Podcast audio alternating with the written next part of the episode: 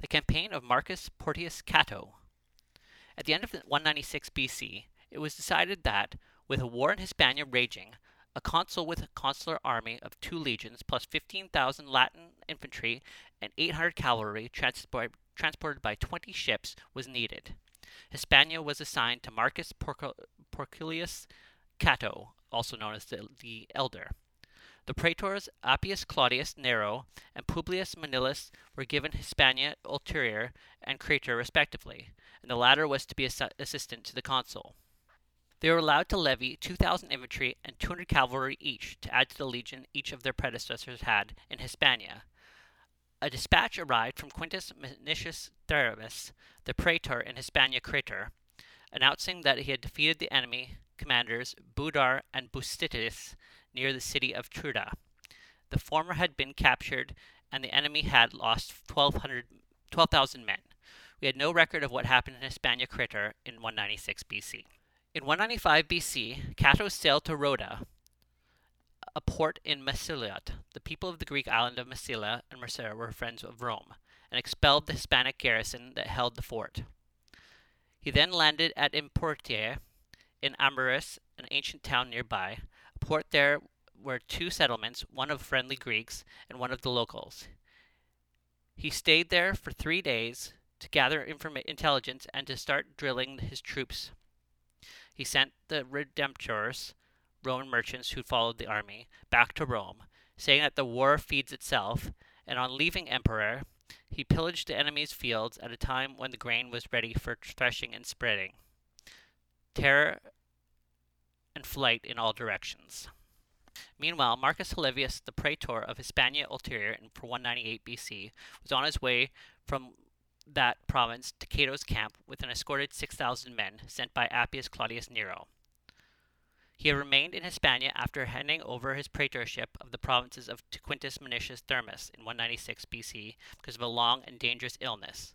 Along the way, he came across the defeated and defeated a large force of twenty thousand Celtiberians near an unspecific town of Iluturgi. The enemy lost twelve thousand men. The town was seized and all adult males were killed.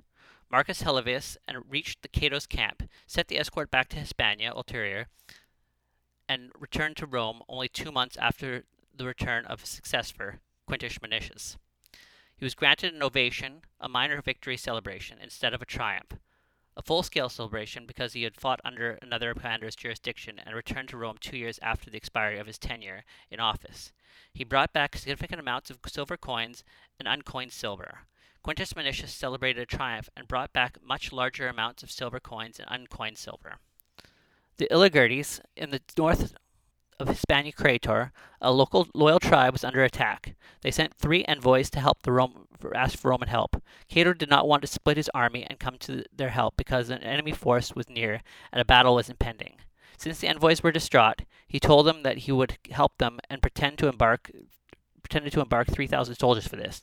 The ambassadors were satisfied and left.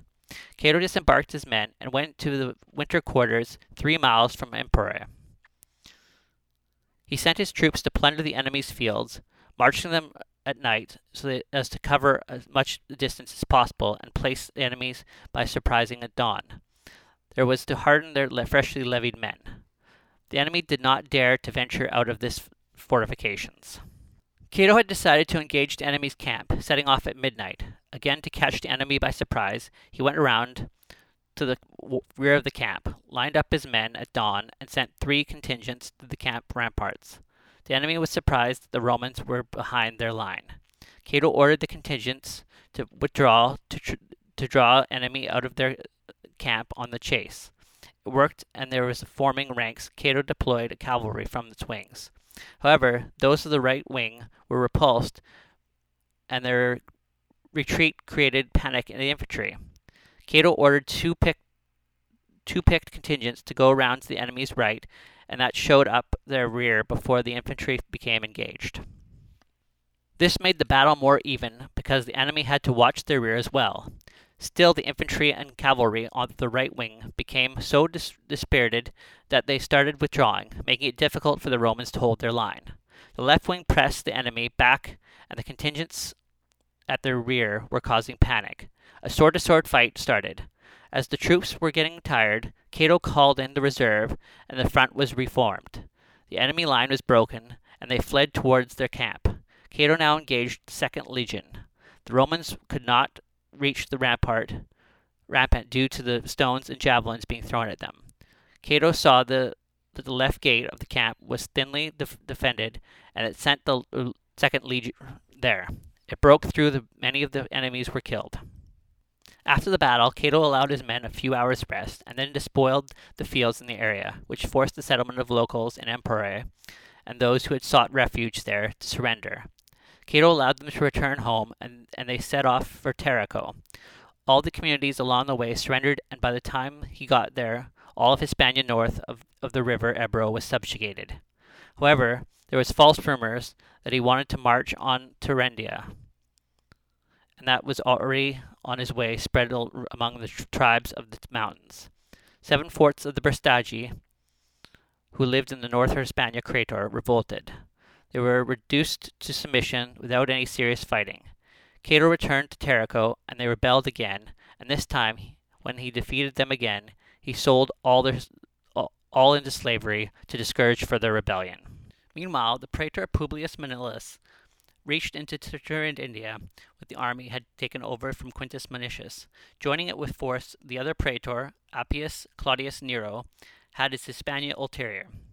The reason why Manlius, who was sent to Hispania Crator as consular assistant, should campaign in Hispania ulterior and also take the com- command of the troops of the praetor of the other provinces is unclear. Moreover, the mentioned rumor of attack on Tridentia by the Romans may not have been unfounded, and there may have been a mistake about who was going to lead it and which of the two Terentians to attack.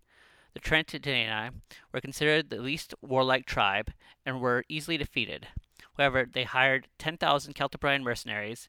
Meanwhile, Cato worried by the ri- rising of the Bergistani and possible uprising of many tribes disarmed that all the peoples north of the Ebro. This caused resentment. He leveled the walls of the city in a day. All but one surrendered. Publius Manlius, who had having a hard time with the Celtiberian mercenaries, asked Cato for help. Cato found that the Tridenti and the Celtiberians were in separate camps. The patrols of the former were defeated in skirmishes. Cato then sent three officers to the Celtiberians to offer them three choices: to, re- to receive double pay from the Romans, to return home with the guarantee of no reprisals, or to set a date and place for battle. The Celtiberians could not decide. Cato sent contingents to plunder the fields of the area that had not yet been attacked. Next, he marched to Singesti, because he had heard that the baggage of the Celtiberians had not been left had been left there. As the Celtiberians still did not move, he returned with an escort to Ebro, leaving the leaving he whole of the army in the praetor camp. Cato captured several towns with this small force: the Sedentiae, the Osteniae, and the Suessetani near the river Ebro went over to him. The Lacetani, fearing retribution by the tribes they had raided while Cato was away, remained in arms. Due to this behavior, Cato attacked them. He stopped his men just ha- less than half a mile from one of their towns. He left some of the contingents to the guard the camp and advanced within the rest of the, around the other side of the town. He sent the native auxiliaries, who were mostly Sistani, now allies, to advance to the city walls. When the Lacetani recognized them, and remembering that they had often raided in their fields, they opened the city gates and rushed against them. Cato entered the city with force through the open gate, which the enemy had forgotten to close. The Lacetani had to surrender.